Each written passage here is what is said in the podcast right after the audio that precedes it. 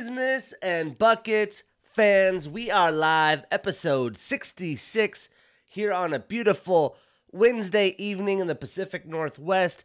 It's February. The groundhog said that the winter's going to be extended, and I'm probably one of the rare people that are rooting for that, looking for a, a longer and extended ski season. But we have a lot of sports to talk about, including skiing, snowboarding, mostly snowboarding, because I'm a snowboarder. Uh, but before we talk sports, we're going to talk Fueled Supplements, the one and only sponsor here at Business and Buckets. And it's a new year. Health is wealth. Keeping your immune system strong, reducing cortisol, detoxifying your body on a cellular level to relieve chronic joint, joint pain, and increase your overall vitality and energy with Fueled Supplements well, uh, wellness products. Fueled multivitamins and fueled greens is the immunity combo your body needs to be and stay at your best. You can always make more money, but you can't always get back your health. Start today and save a little cash when you invest in yourself and your future by using promotion code BUCKETS for 15% off at fueledsupplements.com, the best place on the web for sports and wellness products. Again, promotion code BUCKETS, B U C K E T S. Now, in the NFL, we obviously just are off the hills of championship weekend. There is the, you know, a bye week, so to speak, with the Pro Bowl happening before the big dance, the Super Bowl, the big halftime show, the the Dr. Dre, the the Do Double G and crew, Eminem, Kendrick Lamar. That's going to be a blast. We will save a little bit of that for next week as we we we walk into Super Bowl weekend. But per usual, with a lot of team seasons coming to a conclusion already, there are some headlines across the, around the league. We'll talk a little bit of Tom Brady, talk a little bit of Big Ben. I'm rocking the Big Ben shirt one last time to give him a good send off here at Business and Buckets. Well, for the Giants, the football Giants, they are hiring Bills offensive coordinator Brian Daboll. Um, obviously needed to fill the position. There was rumors of other people being in, involved here, but they were able to escape with Brian Daboll, um, who obviously was part of a flourishing offense in Buffalo with Josh Allen and crew. The Bears hire Colts defensive coordinator Matt Eberflus as their head coach. Um, you know, Harbaugh had recently been interviewing with the Vikings and some other places. I'm surprised the Bears didn't open up uh, Harbaugh as an, a potential suitor, but uh, Matt Eberflus has a good uh, resume coming out of Indianapolis, where the defense has had he's had a solid unit there for for a, a number of years. The Broncos are hiring Packers offensive coordinator, offensive coordinator Nathaniel Hackett. Just like the other moves, a lot of these have something similar in common, and that they've been running very good units, right? Obviously, Aaron Rodgers, Davante Adams, Aaron Jones has led the way in, in Green Bay, but they wanted to bring someone who who has been a part of that flourishing offense to Denver. Obviously, their quarterback situation is going to be probably their number one priority. But besides that, being able to keep that offensive flourishing, and who knows, maybe Aaron Rodgers is soon to follow. Uh, Dan Quinn announces that he is staying with the Cowboys. He had interviewed a few different places for openings, but seems like he's going to stand pat as a defensive coordinator for the boys as they look to uh, run it back next season after a very, very disappointing end of the, the 2021 uh, 2022 season.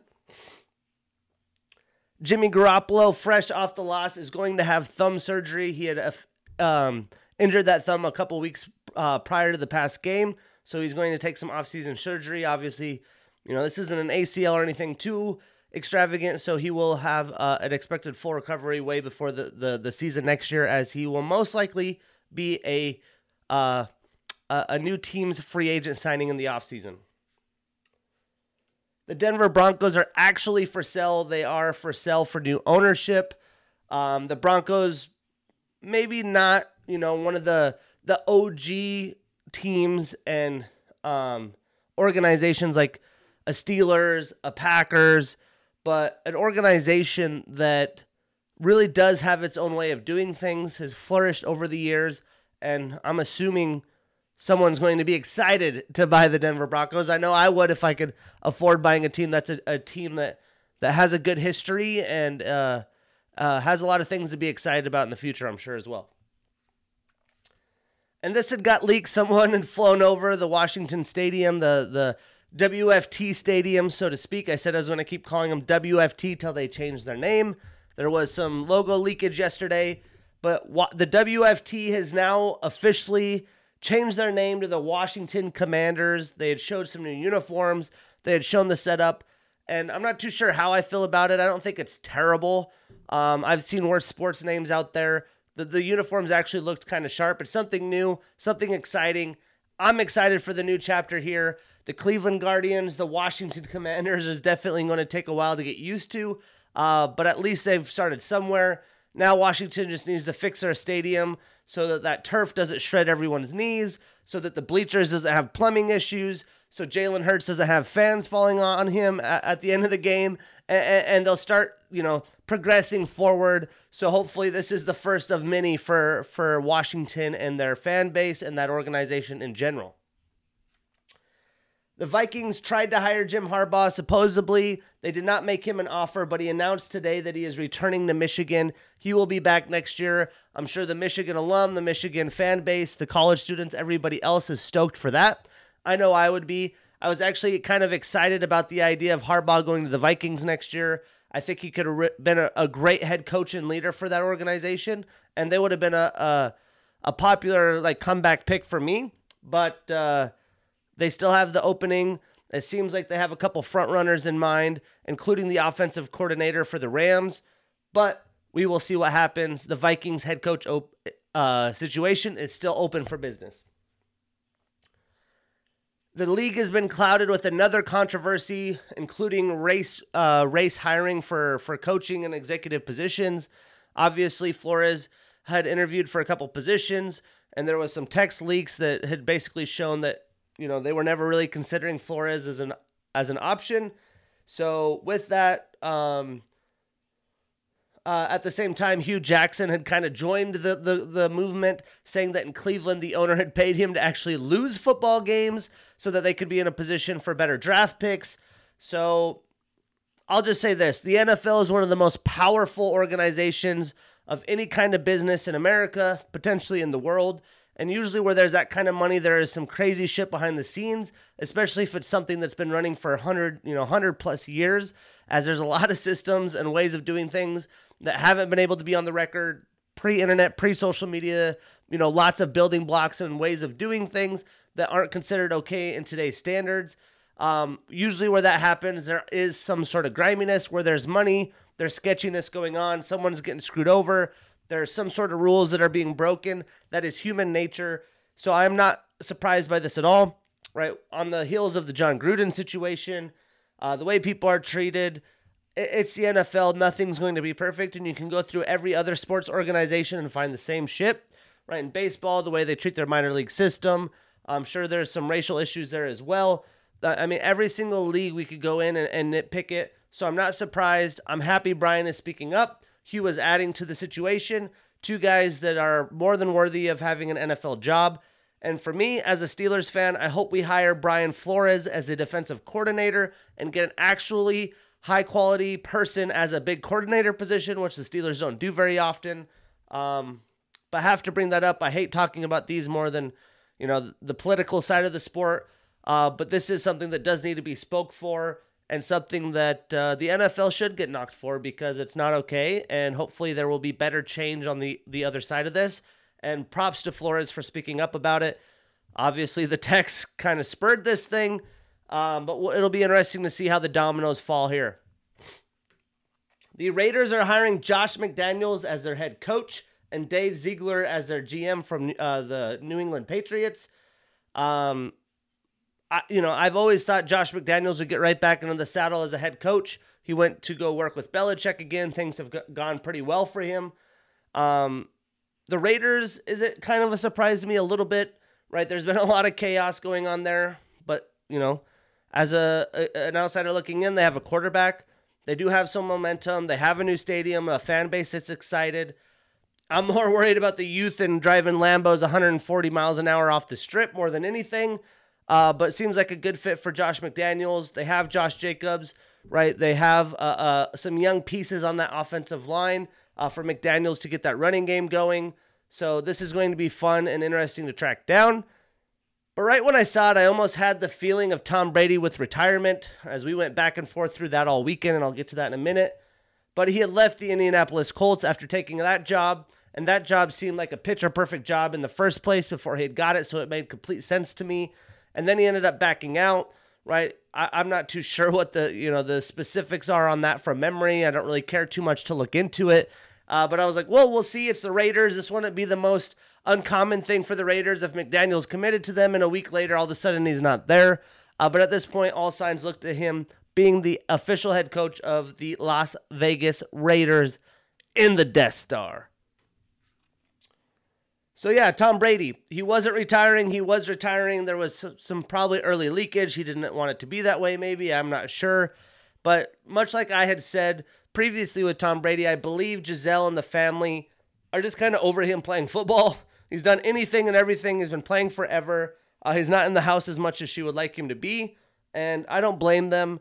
Um, I figured Tom Brady, the way he's done things, uh, especially of late, he would want a one year, you know, hey, this is it. I'm hanging it up after this year and kind of get a goodbye tour everywhere.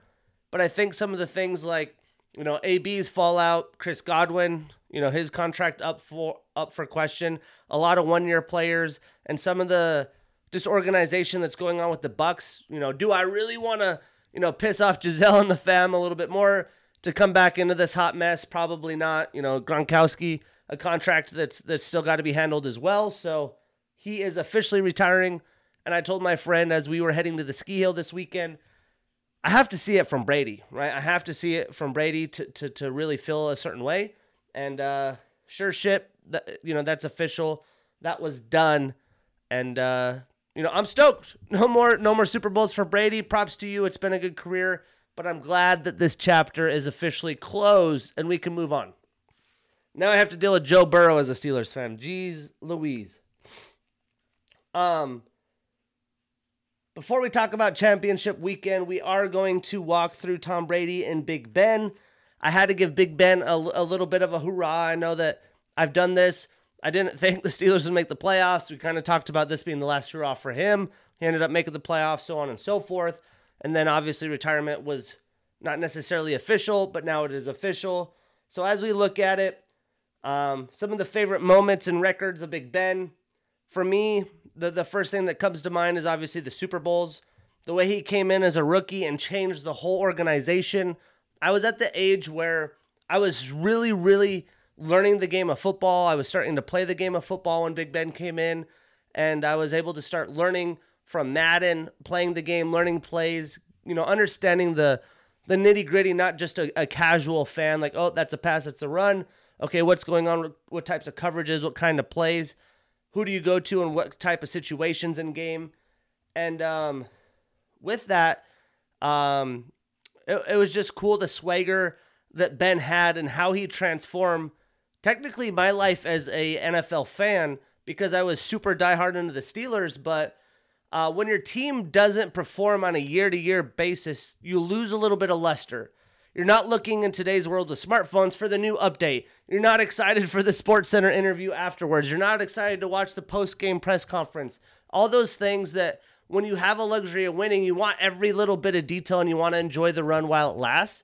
And I was kind of in a phase as my Steelers fandom of like, man, like we just can't quite figure it out. The quarterback play was a mess.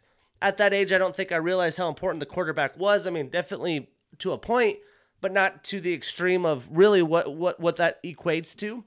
And Big Ben coming in with the rookie, being able to make such a big change, dude. It's it's going to be such a it was such a cool opportunity.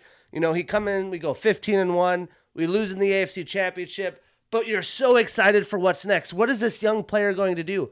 This not ordinary quarterback who sits in the pocket way too long most of the time, who doesn't throw the ball when he probably should half the time, but extends plays, draws up some backyard football, and just has a way, uh, finds a way to win the football game. So there was an excitement there. Now, as a, a young fan, was I truly a fan of Ben Roethlisberger? Right out the gate, there was that spark, so definitely to a point. But because of some of the things he had done off the field, I was, you know, I never bought in a Big Ben jersey. I never was like, Big Ben's my favorite player. That always ran through Hines Ward, Troy Polamalu, Jerome Bettis, like the, the real OGs. But uh, every year I was excited to wear the new sideline hat, right? I had the the backwards hat, the shaggy hair, just like he did, and and he was definitely an idol because the quarterback is the leader of the team either way. And every year after, well, every time a, a sports team of mine would win a Super Bowl, I'd want to buy the DVDs that recap the year. And on the first Super Bowl victory against the Seahawks, uh, Jerome Bettis had talked about wanting to retire. Right, he's he's getting a little extra in the weight. His jersey was expanding a little bit. He didn't know if he wanted to come back. And uh, Big Ben said, "Come back one more year, I'll win you a Super Bowl." That storybook ending of that happening in his hometown in Detroit. The photo of him and his children and Hines Ward and everybody else was just the coolest moment, man. And uh, as a fan, that's just where things really blew up.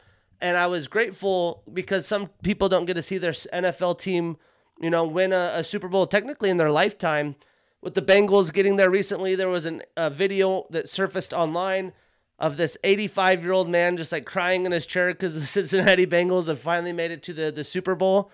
And as cheesy as sports seem, you know, some people want to say, hey, sports are just an enigma. They're an escape for you, almost like a drug to escape the real world. But it also brings a sense of community. It brings people together. I could walk into a city that I've never met anybody, spur conversation because I'm wearing a certain team's logo right? You, you get to connect in a certain way. And being an only child, it helped me connect with other people because everyone's watching the game. We could talk about it.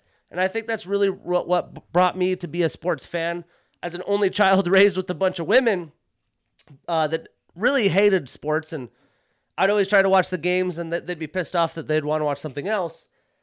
But regardless, Big Ben brought that for me. And in the a sport that I'm the most passionate about and the deepest roots in with the Steelers, it was really cool, and that's why we have to give him respect because that's what you know something as simple as an NFL team, an NFL player, a leader can do to some to uh, affect another person's life.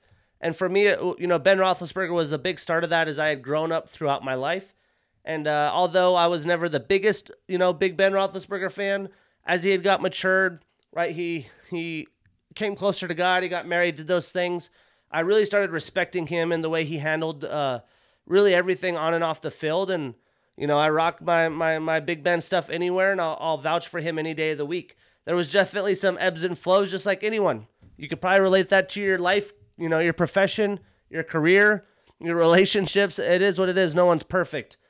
Unless you're fucking Tom Brady, I guess. But he's a cheater. So, you know, when it looks perfect, there's something going on. Probably fucking cheating. Um, but anyways, obviously the Super Bowls, right?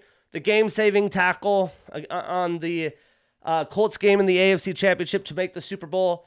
Jerome Bettis, the best closer in sports, fumbles the rock. He sprains his ankle to get the tackle, a tackle he had no business getting. He found a way, right? He he found ways for the Steelers to win football games, and that's what that's really what matters. Then the Arizona Cardinals Super Bowl right? The motherfucker threw in triple coverage. Once he threw the ball, I was like, no. He found a way. Santonio came down with it. Some people want to say it's not a catch. That is clearly a fucking catch in my book. Um, those are probably the most prolific moments, but he's had some big moments in games and just areas throughout his career as well. And the ugly ass like B gelbird uniforms that they wore every once in a while. I had two games with six touchdowns in those uniforms. As ugly as they were, he showed out in them. Uh, the fake spike touchdown versus the Cowboys. The Cowboys, I believe, were with Tony Romo at the time, a really solid team. Uh, he'd run a fake spike touchdown that was brilliantly executed. I was actually at my small town in Montana watching this at a bar with a bunch of adults. I shouldn't, uh, you know, I'm not supposed to be in the bar. You're in the bar because uh, I had to catch the game, and and that was a cool moment that I'll never forget. Uh, for me, I was at my cousin's house for this one on Christmas, the Immaculate Extension with Antonio Brown to beat the Ravens uh, when the Ravens were a very high quality football team, which they typically are, and and just you know all the craziness in that in that roy, uh, rivalry in that battle. AB stretching it over, even though he's a small guy and all these other big guys are hitting him. Uh, in the color rush jerseys, which are my favorite, it, it was just a, a, a game I'll never forget. And obviously, all the drama with AB now, Ben Big Ben retired. It's just it's crazy how fast things go by, and you know your team's a completely different team you have to enjoy those while you can. And at this point, the Steelers would never play in like Christmas or Thanksgiving, and things started changing, which was really cool. Um, when we look at his accolades, he's a two time Super Bowl champion, a six time Pro Bowler, two time NFL passing yards leader, an NFL Offensive Rookie of the Year. He's fifth all time in passing, eighth all time in passing touchdowns, seventh in passer rating, fifth all time in wins, fourth all time in game winning drives, third in fourth quarter comebacks. He's got the most regular seasons in a, regular season wins in a season for a rookie quarterback with 13. That was 2004. He has the longest regular season win streak to start a career for an NFL quarterback in 15 games. He won all 13 starts in 2004, won the first two in 2005. The most wins as a starting quarterback in his first five NFL seasons, only including regular season. So he had 51 from 2004 to 2008. He has the most games with a completion percentage of 70% or higher his rookie season, which you have to have at least 10 attempts or more. Um, he had six games with 70% or higher. Most games with a completion percentage of 80% or higher, he had four. First QB to start two conference championships in his first two seasons in the NFL. Lost the first year, went to the Super Bowl, and won the second. The youngest starting quarterback to ever win the Super Bowl, 2005, which was the Super Bowl happened February 2006. And second youngest quarterback to play in the Super Bowl behind Dan Marino. He's the second quarterback in NFL history, along with Peyton Manning, to register three perfect passing games during a regular season and the only quarterback to ever register two perfect passing games in one regular season. He's got the lowest passer rating for a Super Bowl winning quarterback, 22.6. He was 9 of 21, zero touchdowns with two interceptions. You know, all the glory that he had brought that rookie year. What a terrible NFL Super Bowl performance. Uh, the tackle in the AFC Championships kind of saves his ass in the clout for that. Um, but the the one touchdown pass was Antwaan Randle, an old college quarterback, swing pass to Hines Ward. And uh, yeah, Willie Parker had the big touchdown run that saved their ass. But I'll never forget that 22.6. That, that, that's wild. Uh, most yards passing in relief, 379 yards on the November 15th game, 2015 against the Cleveland Browns. Most consecutive six plus touchdown pass games, most touchdown passes in consecutive games, which is 12. Most career 500 pass plus passing yard games in three. And I wanted to pull this up because it's kind of funny. Uh, looking at all the receivers who has the most touchdowns with him in his days as a quarterback. Antonio Brown had 72. Hines Ward, 41. Heath Miller, 41. Le'Veon Bell, 7. Diontae Johnson, 15. Juju. Santonio Holmes, Chase Claypool, Mike Wallace, Jesse James, Martavis Bryant, who should have been a stud, and weed got to him. Willie Parker, Plaxico Burress before he left, had six. Obviously, Najee Harris, Antwaan Randle, David Johnson, Emmanuel Sanders, young stud that they had that's still in the league. James Washington, Will Johnson, Rashard Mendenhall, James Conner, e- Eric Ebron, Pat Freiermuth, Nate Washington, Vance McDonald, DeAngelo Williams, Eli Rogers, Matt Spaeth, Markus Wheaton, Darrius Heyward-Bey, who had been on the team for a stint, Ladarius Green, Xavier Grimble, two tight ends, Mewelde Moore, Sammie Coates, who was a big bust, Lance Moore, Cedric Wilson, Jericho Cotchery at the end of his career, Jaylen Samuels, Ryan Switzer, Isaac Redman, uh, Dan Kreider, Cobi Hamilton, Jerame Tuman, Justin Hunter, who was a bust, Najeh Davenport, Verron Haynes, Weslye Saunders, Derek Moye, Leonard Pope, Quincy Morgan, Jay Riemersma, and Michael Palmer. What an array of people that he had thrown touchdowns to. And that kind of gives me a fun remembrance down memory lane. Some of those guys, you're like, oh shit, totally forgot about that guy. Oh yeah, those were the days. But what a career, Mr. Ben fucking Roethlisberger. Seems like he's been there my whole life. And then we got the GOAT. I always talk about Tom Brady. It's that perfect meme. God damn it. I despise you, but damn, I do respect you, right?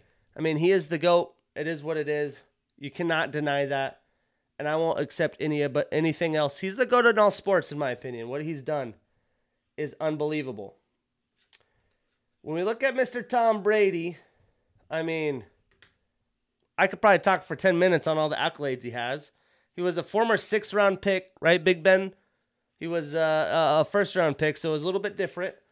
When Tom Brady saw that Big Ben retired, he said there's not one way to skin a cat, right? I do it the TB12 method, vegan, healthy, yada yada. Big Ben does it with the ice, the ice method, right? Get beat to shit, throw some ice on it, you'll figure it out, you'll be okay. I loved that. Um, but yeah, from t- 2000 to 2011, Brady went 140 and 41. He threw for over 45,000 yards and 338 touchdown passes, won 16 playoff games, three of which were Super Bowls. I mean, he's had some crazy stretches, right?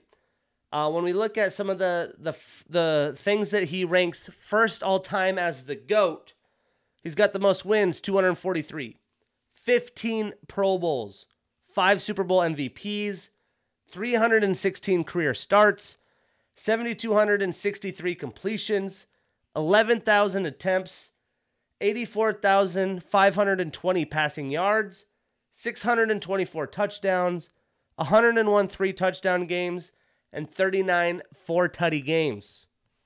In the postseason, he has the most appearances with 19. 47 games started, 35 wins, 10 Super Bowl appearances, 7 wins, 1,100 completions, 13,000 yards, 86 touchdowns, 14 game winning drives, and nine fourth quarter comebacks. Tom Brady is a legend. I don't think he will be forgotten in the next probably ever. Um, obviously, people felt a certain way about him leaving New England out in his retirement speech. He is technically still with the Tampa Bay Buccaneers, but he is supposedly going to sign a one day and retire with New England. I'm sure he will relive those days and talk about it as well. But as a competitor, he kind of kind of got burned, wanted to go prove himself. He did, and uh, now he gets to spend time with family. And I'm sure Gisele is dancing on the table with excitement. But enough of the old guys. Let's talk what happened in championship weekend because these young men, these young boys, are out here playing and the first one is Joe Damn Burrow, man. Uh, Joe Cool has what my ass this year. I was completely wrong with the Bengals. I'll own that any day of the week. You could take it on my chin. We reviewed my preseason predictions, my Super Bowl predictions. I've done damn good. So if you want to knock me for the Bengals, go for it. I had them, I believe, at four wins this year, just like last season. I thought their offensive line and defense was going to be the death of them. Their offensive line hasn't been that good.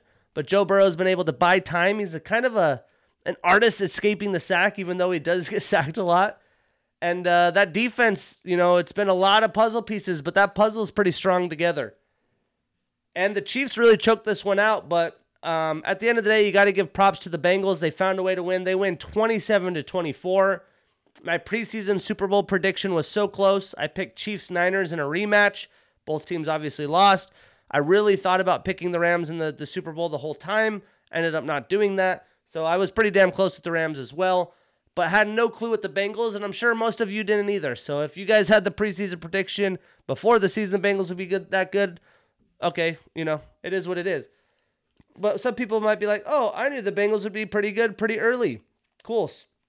I mean, they beat the Vikings week one, blew out the Steelers week three, barely lost to the Packers week five, beat the Ravens.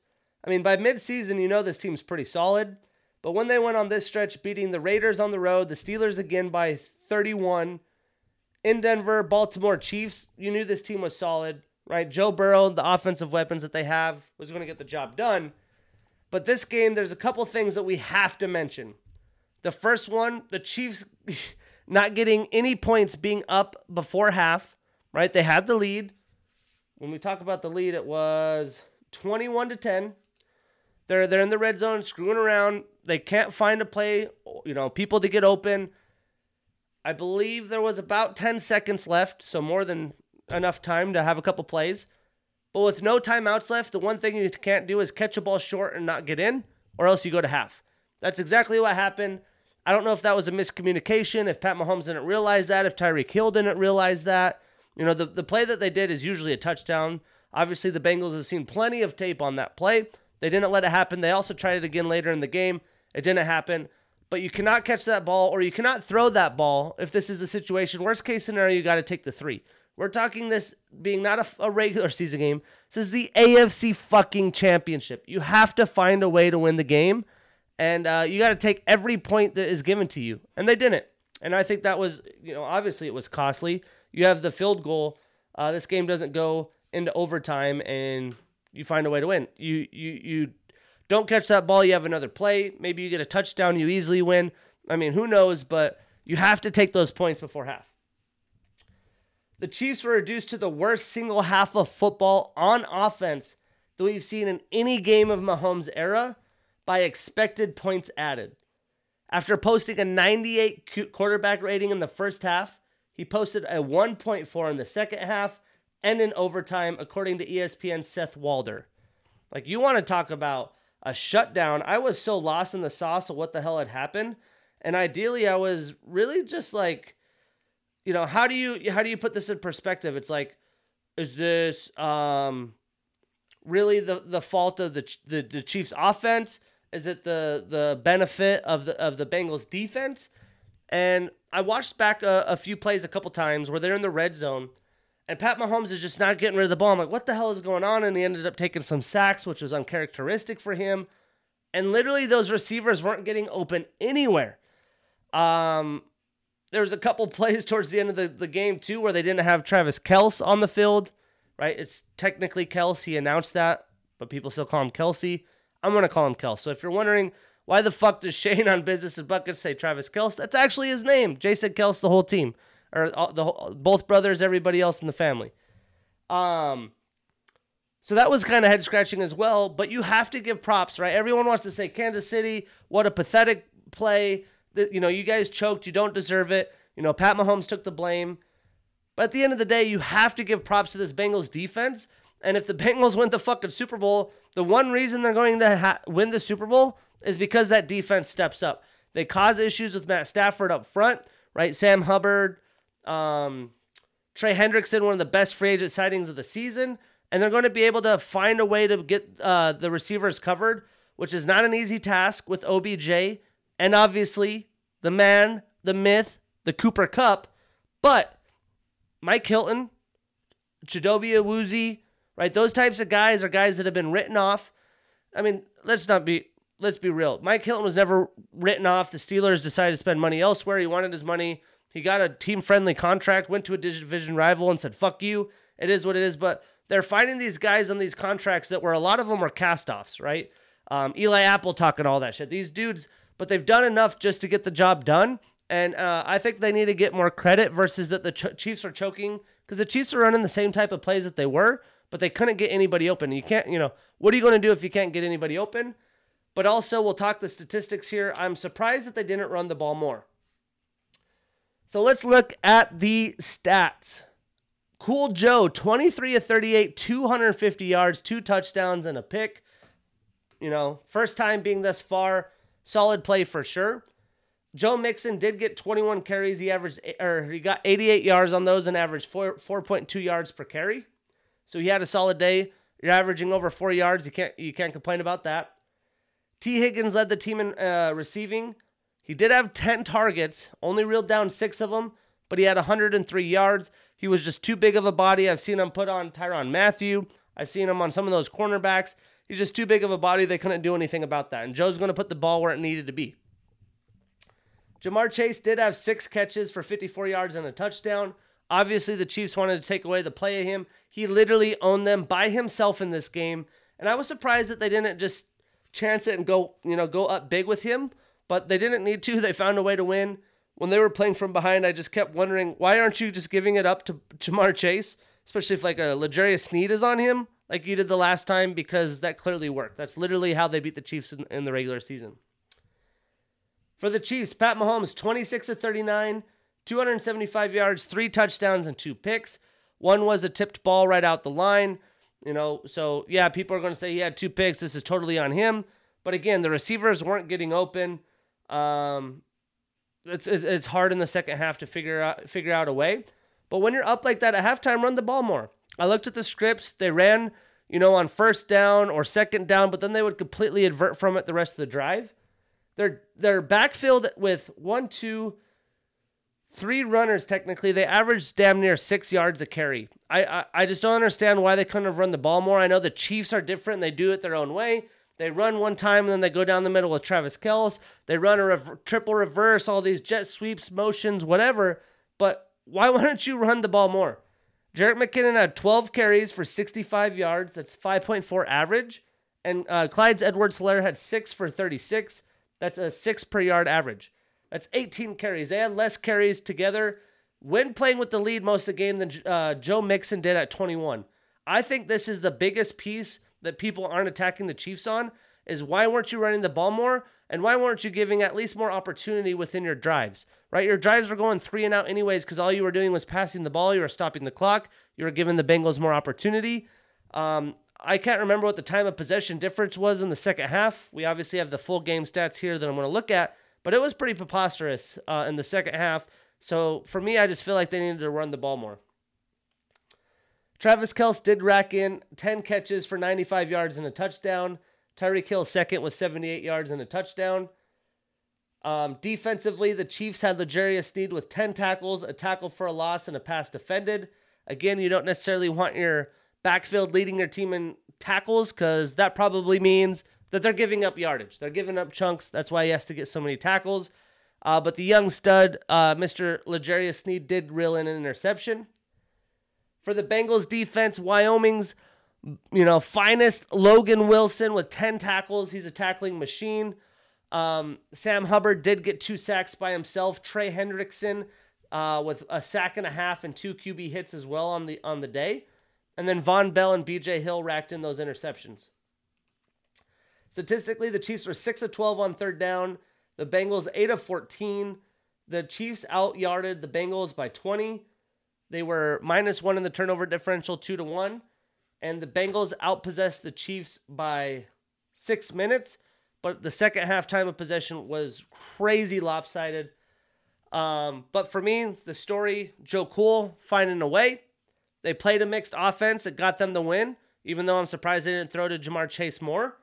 And for the Chiefs, the points at half, I don't know what the receive, you know, what the play, you know, was it the play calling where the receivers not running good enough routes? Did the Bengals have a, such a good schematic defense that the Chiefs didn't change it up? Uh, but run the ball more. You're playing with the lead. Run the ball more. Get those guys involved. Right? They drafted Clyde Edwards. They had Jared McKinnon for a reason. 18 carries combined with the two less than Joe Mixon just doesn't make sense to me. And then the NFC, right? these were both Saturday. Um, they they usually do that on the championship weekend, putting them both on a day. It was nice because I got a snowboard on Saturday. Here there was no snow yet, so I was taking groomer days in, just having a fun time. It was like 50 degrees on the mountain. Um, I did get a promotion with my company, so air high five. Uh, with that, I, I get a, a couple days to kind of relax, so to speak. And there was some snow that had finally come through at Mount Baker, my favorite ski hill in the state. And uh, I want to say about a foot fresh, 13 inches throughout the whole mountain. Got to ride, ride some nice uh, canyon fresh powder runs throughout most of the day. So that was a nice blessing in disguise. But it was nice to take Sunday, to sit back and relax. And I knew this game was going to be crazy, right? You you have those divisional games where it's the third time, and in the Rams situation, it's a little different. Now, sure, the Niners had been to the Super Bowl a couple years prior, right? They have a lot of the same pieces of that puzzle that helped them make it to the Super Bowl, but you as a team could take a third matchup a certain way based on how the outcomes of the previous two were. Right? Maybe I'm a left tackle, right? For for the team that's lost twice. And I'm having to deal with a guy like Bosa, who just steamrolls me and I know that we have to play him again. We got to find a way to win. Maybe the coach will scheme up something to give me some help. But point being, this is a very well known matchup. Both units on both sides of the ball know each other very well. They know who's beating who, what's going to happen, what plays to call. And at the end of the day, again, it's been a uh, you know, a pretty overall theme of playoffs. Give it to your playmakers. And when the game was on the line, when the Rams needed things the most, what did Stafford do? He went full Detroit. There ain't no Calvin Johnson. There ain't no Megatron. But he went to OBJ and he went to his guy, Cooper fucking Kupp, to get the job done. Now, before we talk about this, I have to bring up some stats while I was on my phone a second ago. Most scrimmage yards by receiver in a single season all time. Cooper Kupp, 2,200 yards. Deebo Samuel, 2014. And Cooper Kupp almost had 3,000, 2,273. And then Jerry Rice, who was first all time in 1995 until this year, as 2006. Now, obviously, this includes postseason, and there's an extra game, so these guys have a little bit of inflated numbers. But still, the offensive talent with Deebo and Cooper Kupp in this game and those numbers is insane. And then quickly, just to give Joe Burrow the hype, you probably already know this, but no quarterback has won the Heisman, a national title, and the Super Bowl. Joe Burrow now has a chance to do it all in three years. I don't think he'll do it, but uh, yeah, that's still fucking crazy. Heisman, a natty, and a Super Bowl. The kid from uh, Home Alone's all grown up. No, I'm just kidding. Um, but yeah, Matt Stafford, when they needed to get the job done, they went to their playmakers. Now, this game, unlike the Chiefs game, I don't feel like there was a lot of things that you could knock the, the, the, the coaching on, the calling on.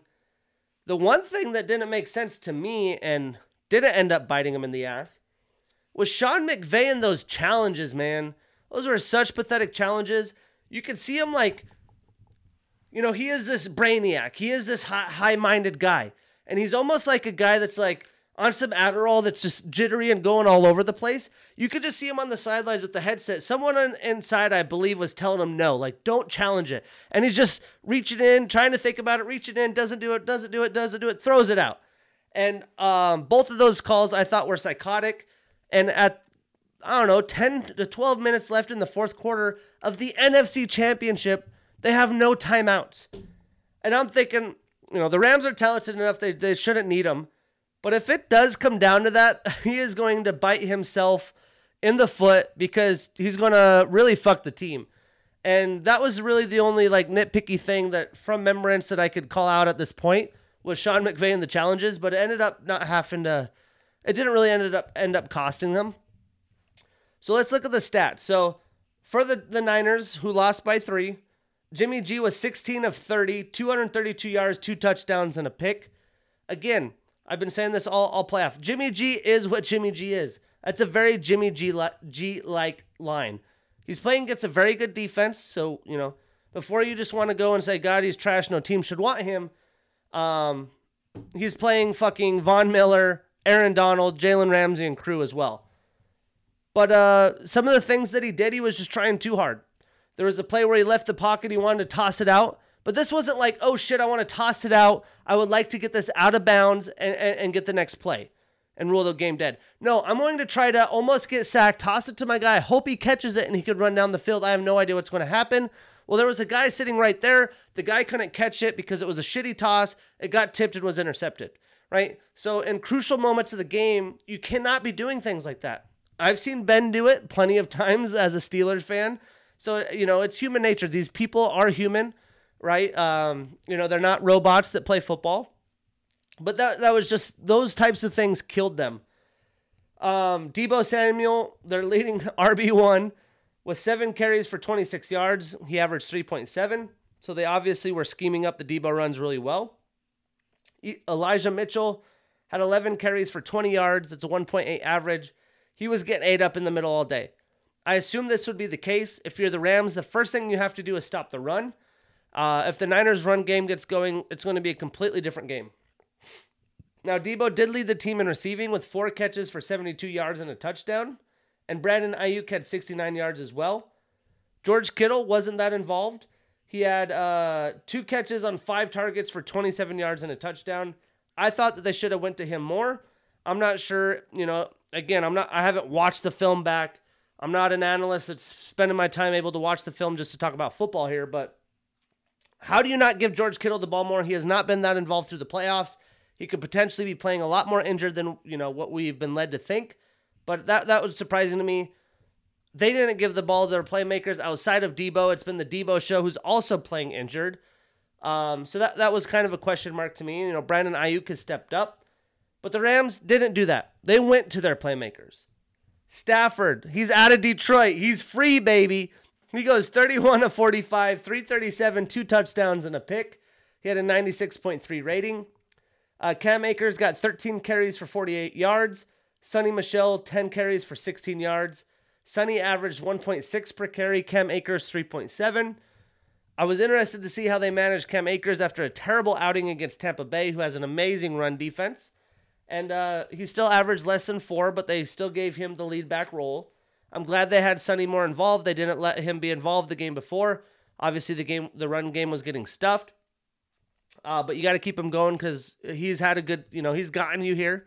He's had a good end of the season while Cam Akers was recovering from the Achilles. Um, but the run game didn't do too much. The Niners front seven is pretty solid. So again, push comes to shove. We're we're talking in the fourth quarter. It was 17 to 7 Rams, or excuse me, 17 to 7 Niners. Big plays. We need them. Cooper Kupp, 11 catches. They gave him 14 targets, 142 yards, and two touchdowns. And OBJ, the guy that everyone thought was an afterthought, right? It was always his fault, uh, nobody else's. Sure, was some things his fault? Yeah. Was he a baby in New York doing stupid ass shit? Absolutely. But can he play football? Absolutely. Uh, nine catches on 11 targets for 113 yards. And this team would not be in the Super Bowl if they did not acquire OBJ. All this gambling on picks has obviously paid off. Now they have to win it. And then they could say, good job, we, we figured it out. But OBJ, one of the most crucial pieces at this the last quarter of the season here for the Rams. And yes, LA, SoFi was borderline a San Francisco home game, no surprise.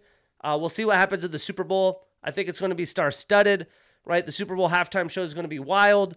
Um, but Cincinnati fans, this is their first time. I'm sure they'll be in a force, but it's a long ways from Cincinnati, LA is. So we'll see what happens there. I'm interested to see.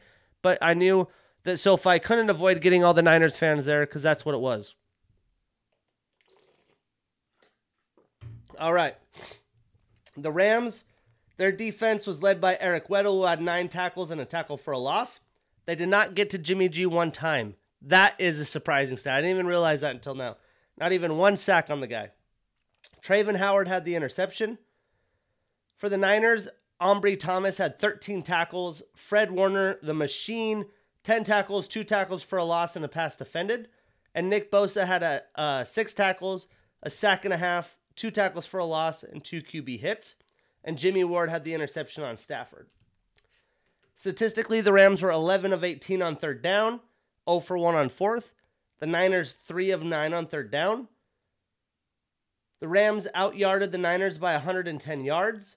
Both teams turned the ball over once, and the Rams outpossessed the Niners by 11 minutes.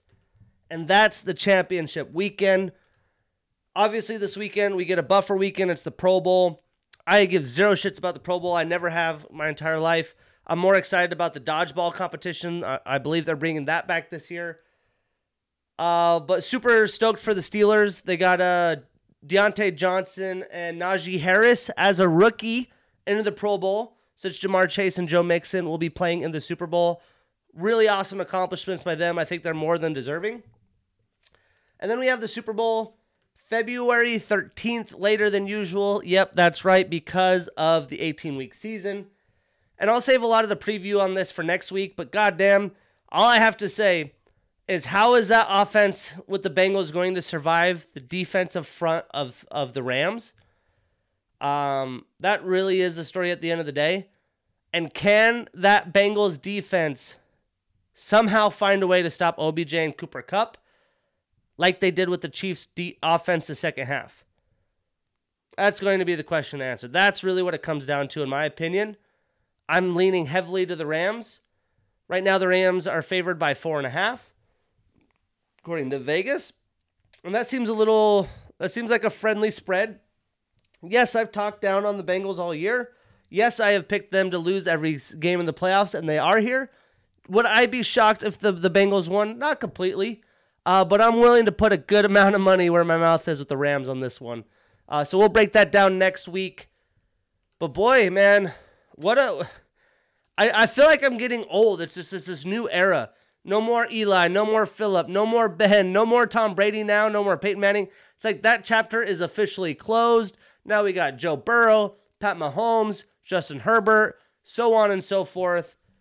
The league is on a new era. It's like this new Malik Willis kid that everyone's looking at. He's got, you know, he's got the thing that we call arm angles, the athleticism, those game ch- changing things. The kids are just bred different nowadays.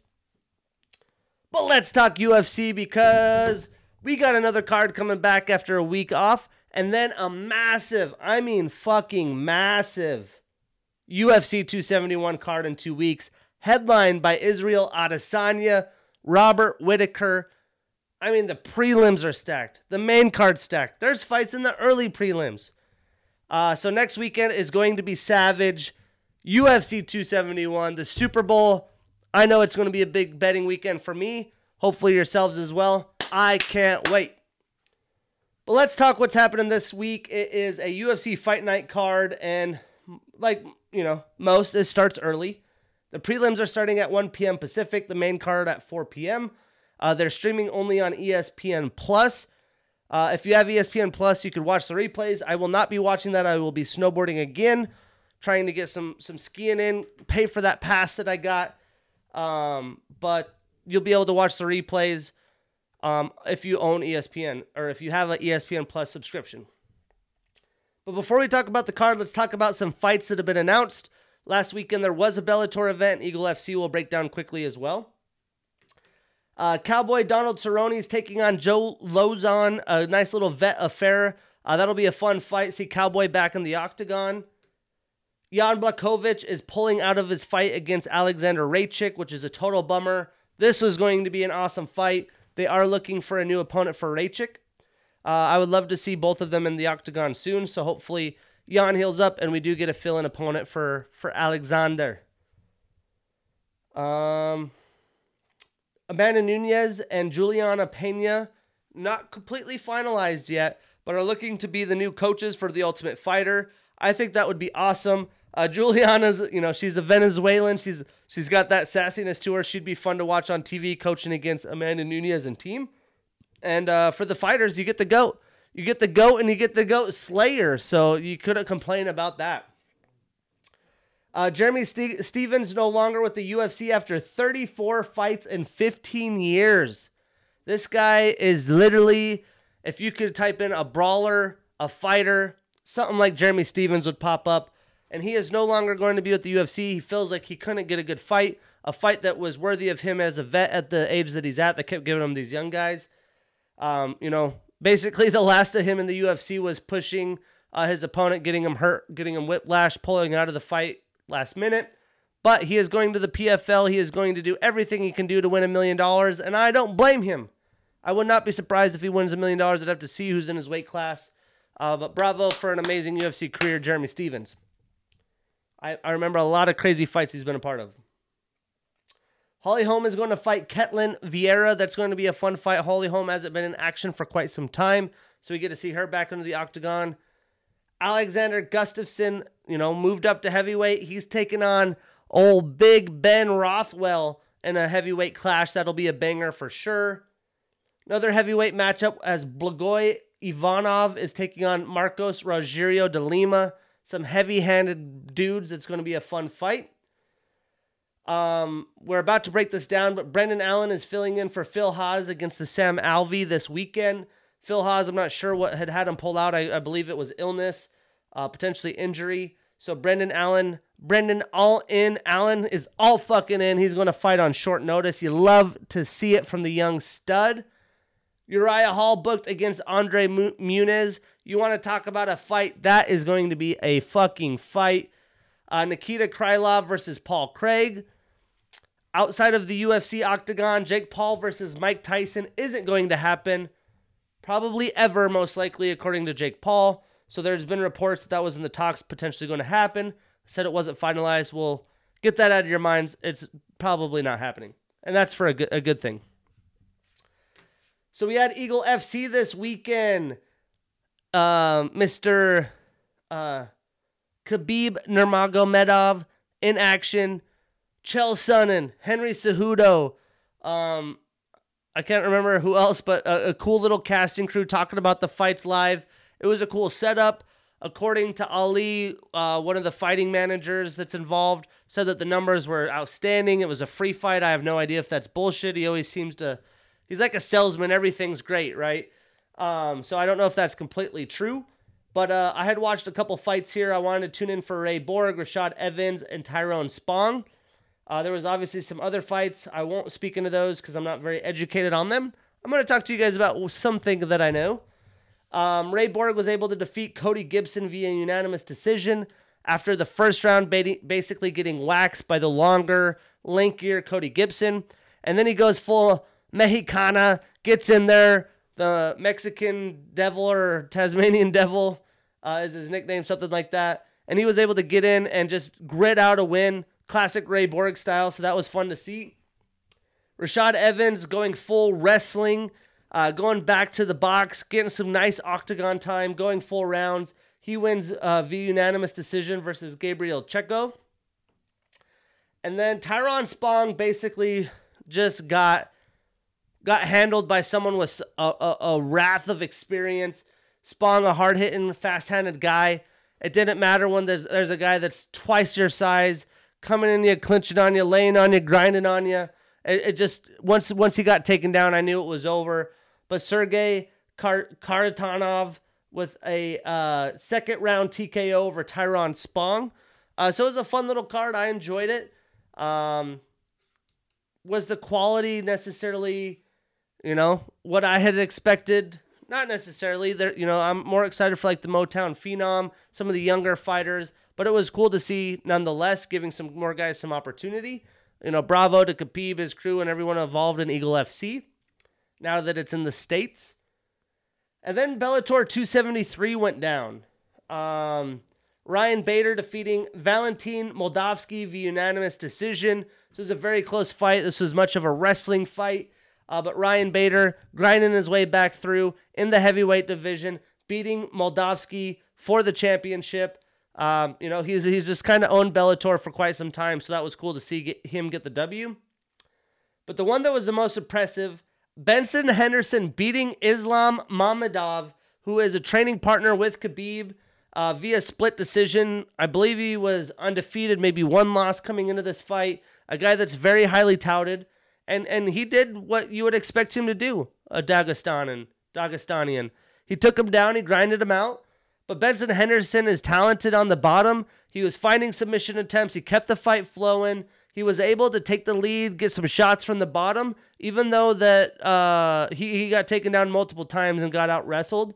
But he was able to win via a very close split, split decision. But he was the more active fighter, even though Islam was able to take him down and, and get top control. That wasn't, you know, that wasn't the, the whole way the fight went. Benson was able to do a lot from the bottom, do some reversals, submission, submission attempts, get up, get down. He pulled guard a few times. He, he went for some deep guillotines. He did a little bit of everything. Um, but Benson Henderson at the latter half of his career to beat a young stud like that, I mean, that's the type of shit you see in promotions outside the UFC. Uh, but bravo to Benson Henderson. His his legacy lives on. I couldn't believe it. I, I would have never guessed. And then after Bader won Bellator right after the fight, which was kind of cool. You know, the UFC, you never know what's going to happen. It's like a waiting game. Uh, but Bellator announces that Ryan Bader is going to fight Cheick Kongo in the rematch May 6th, Cheick Kongo won the first one. That's going to be a fun one. Uh, two UFC veterans that are now in Bellator. Can't wait for that.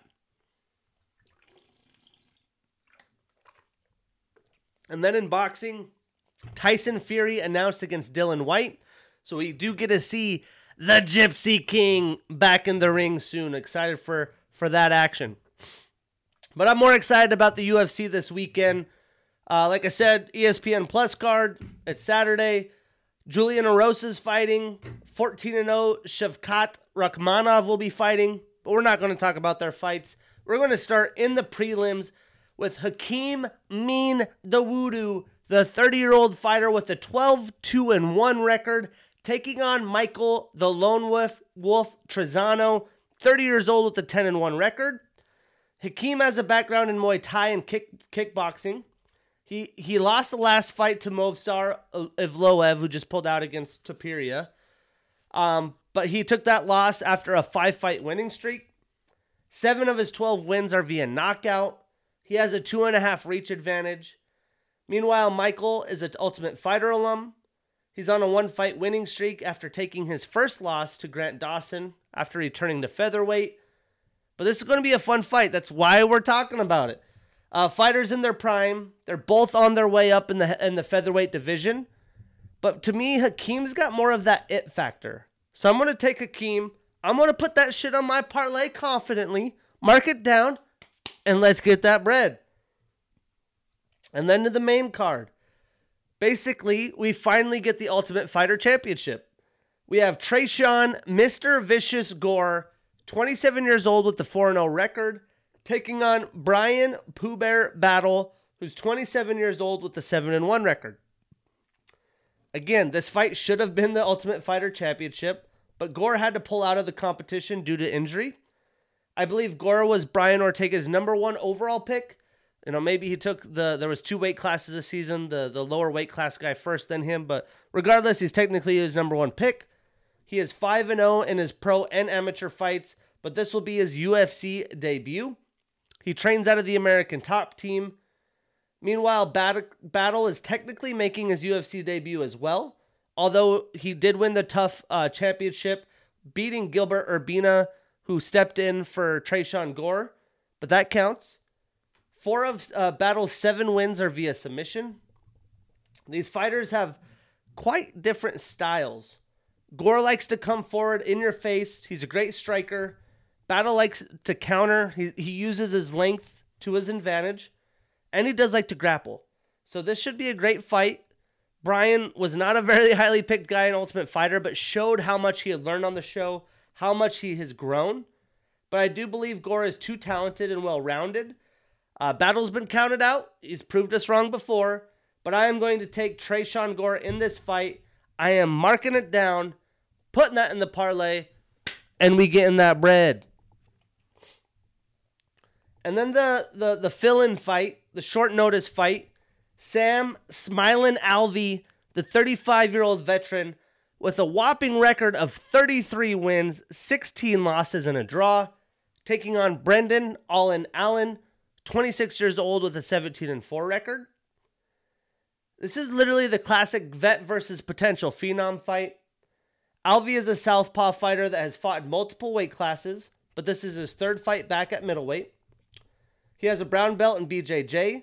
He has fought in Bellator and is an Ultimate Fighter alum. 19 of his 33 wins are via knockout. He hasn't won in the UFC since June of 2018, and he is on a six fight losing streak with a draw. Not a good momentous streak. Allen is coming off a loss to veteran Chris Curtis, Action Man Curtis, who was the story of the last half of last year, in my opinion. He was 2 and 3 in 2021 um, he's he won two of three in 2021, so he was active. He's trying to climb up the ranks as a young stud. Nine of his 17 wins are via submission. He has a black belt in BJJ. He trains with the Killers out of Sanford MMA, and he is a Dana White Contender Series alum, which obviously got him out of the LFA into the UFC. In this fight, I do believe Allen is going to come out with a great game plan after the Curtis loss, you know, losing to a vet I'm assuming he probably overlooked. And Alvey is fighting for his UFC life. But I think the young Allen is just too talented. He finds a way to win. He's a big Vegas favorite. I'm going to take Brendan. I'm all in. Put it in my parlay. Let's get that bread. Although I overlooked Chris Curtis. You never know. Sam Alvey's been there. But I'm all in with Brendan. All in Allen. And then we have Punahele, Puna Soriano the 29 year old fighter with an 8 1 record, taking on Nick Maximov, who's 24 years old with a 7 0 record. Puna is a Dana White Contender Series alum and he trains out of Extreme Couture. Five of his eight wins are via knockout. He's coming off a unanimous decision loss against Brendan Allen, where he gassed out, but he is 3 and 1 in the UFC. He was he has a wrestling background he was a high school champion and a D3 wrestler at Wartburg College in Iowa, where he earned All American honors and placed seventh overall. He got into MMA by working with Dan Ige, who's a stud. Meanwhile, Maximov, he does have a three and a half inch reach advantage. He is also a Dana White Contender Series alum, and he is undefeated and 2 0 in the UFC, coming from the LFA, and he trains in the Nick Diaz Academy. Now, these are two very young fighters that should have great careers, but I'm taking the power of Puna because I've seen him put some lights out. Uh, you know, I do think Nick finds a way. If he does find a way at 24 years old, he would be making a huge splash in the middleweight rankings. But I'm going to go with Punahele. I'm putting him on my parlay. Mark that ish down and let's get that bread. Then the main event, and boy, is it a main event right? These fight night cards aren't always as deep, but this one is the one that we all want to watch. Jack the Joker Hermansson, 33 years old, with a 22 and 6 record and the number 6 next to his name, taking on Sean Tarzan Strickland, the 30 year old fighter with a 24 3 and 1 record and the number 7 next to his name. Now, Jack has a background in Greco Roman wrestling and Muay Thai. He has fought in a few promotions, including Bellator. He's coming off an impressive win and has won two of his last three fights. 11 of his 22 wins are via knockout. He has fought at the highest level in the division. Meanwhile, Sean, he's a brown belt in BJJ. He is a lunatic. I'm just kidding, but he is. Uh, but he, the lunatic is on a five fight winning streak. He was 2 0 in the UFC in 2021. 10 of his 24 wins are via knockout and he's just now entering his fighting prime, but doesn't quite have the fighting experience as the Joker. He was the 2021 com- or 2020 comeback fighter of the year after a serious biking accident potentially could have ended his career. But the idea these two motherfuckers in a striking battle is very interesting. That's what makes this fight so much fun. I do think Jack relies to his strengths in wrestling to get him the victory this fight, either way, is a certified banger and one that's going to be back and forth, and that I've been waiting for since we announced since it's been announced. Both guys technically in their fighting prime. It's going to be fun. Jack wins this, he gets right back up into the contenders row where he's been before. Sean wins this. This will be his first opportunity to leap in to the top dogs of the division. Who wants it more? I don't know, but I'm going to take Jack. I'm putting him down. We getting him on that parlay and we making this bread. Again, next up next week, a huge, huge UFC 271 card. Izzy versus Robert Whitaker 2. Can't wait. But let's talk NBA. Basketball's deep into the season. The trade deadline's looming. Draymond Green gets a contract with Turner Sports as an active player. He's in part of podcasting as well. Uh, he must be bringing in ratings because he's getting jobs everywhere. Sad news for the Utah Jazz fan base, including myself. One of my favorite all time Jazz players, a guy that's been doubted throughout his career, been overlooked. Joe Ingles tears his ACL and potentially could be the end of his NBA career. If I had a Joe Ingles jersey, I'd be rocking that shit right away. Uh, you know, definitely brutal. Uh, it affected the t- the players in the locker room. It was devastating news. Heal up, Joe Ingles. You're an amazing player, not only for the team, but for the city of Utah, the autistic people out there with you and your children, the way you guys are handling that and help spread awareness has been amazing. Nothing but respect to Mr. Joe Ingles. Again, the trade deadline is coming up. That's February 10th. So we're technically this night, eight days away, seven days from when you guys can stream this or, or, or watch it live on YouTube. Not live, but watch the video on YouTube. So b- basically, a week away from the trade deadline. And with that, All Star weekend is right around the corner. The NBA All Star starting rosters have been announced. In the East, you have KD, no surprise. The Greek Freak, no surprise. Joel Embiid in a, a, a big time season this year, no surprise. Trae Young, mm, I'm a little surprised. DeMar DeRozan, no surprise, one of his best seasons ever in the Chicago Bulls. On the West, LBJ, no surprise. Reigning MVP Nikola Jokic, no surprise. Andrew Wiggins, a little surprise. Steph Curry, Ja Morant, not surprised. Um, obviously, we could talk all day about who's being stu- uh, who's being snubbed. I'm sure Chris Paul, James Harden, Luka Doncic should be getting in for some reserve spots, potentially uh, getting some votes as well. I thought there was a slap into a face to a few players. Uh, the Jazz getting no respect per usual, right? With the COVID injuries, everyone's just going to write them off. Um, but yeah, um, bravo to those guys making it. Can't wait to see what the what the reserves are. And at least All Star Weekend in NBA is a lot more fun than the Pro Bowl. I always enjoy it.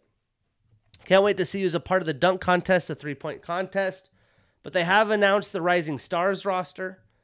For the rookies, it's Scottie Barnes, Cade Cunningham, Ayo Dosunmu, who's having a great stretch right now, Chris Darte, who's Duarte, who's looking great for Indiana, Josh Giddey, Jalen Green, Herbert Jones, Davion Mitchell, Evan Mobley, Alperen Sengun, Jalen Suggs, and Franz Warner. If you're a March Madness fans, lots of familiar names here.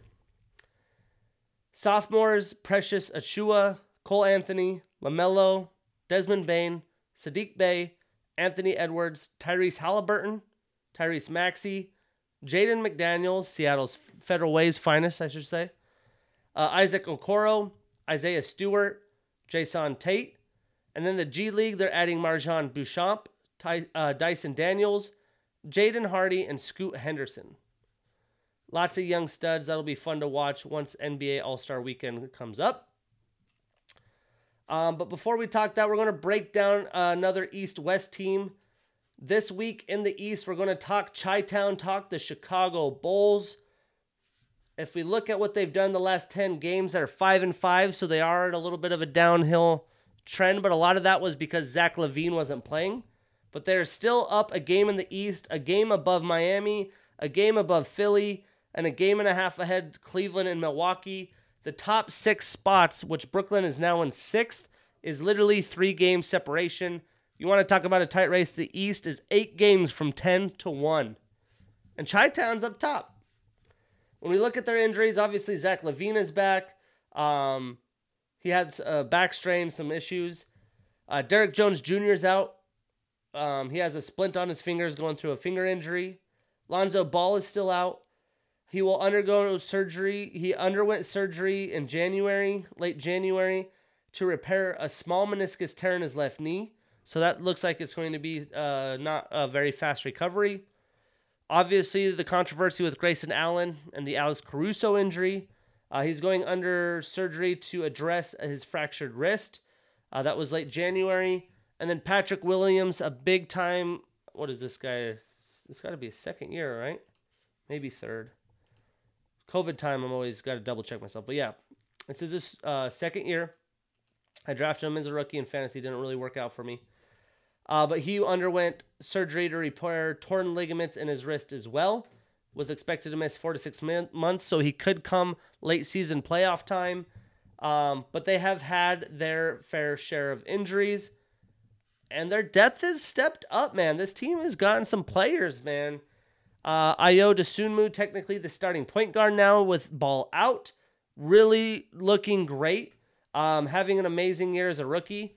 And when we made amazing, he's averaging 7.7 points. But again, this is a lot of this, you know, has increased recently.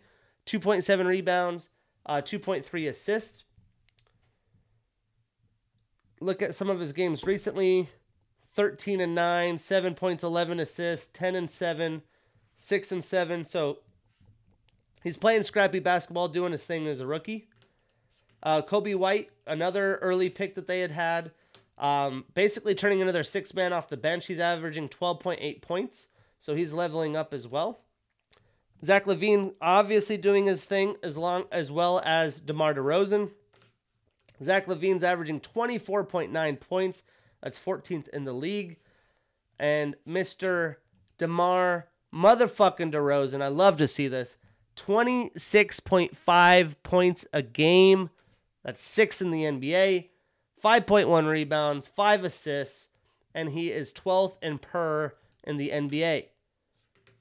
Now, they had a big trade for Nikola Vucevic. I thought he would be doing a little bit better. But you look at his numbers, they're pretty fucking solid. 16.8 points a game and 11.4 rebounds. He's getting a double double. He's playing his part It's hard to get more points when you don't play on the Orlando Magic anymore and you have some actual hoopers on the squad. But how about this? Javonte Green. I added him on my fantasy team. This is his fourth year. He comes from uh, Radford, of all places.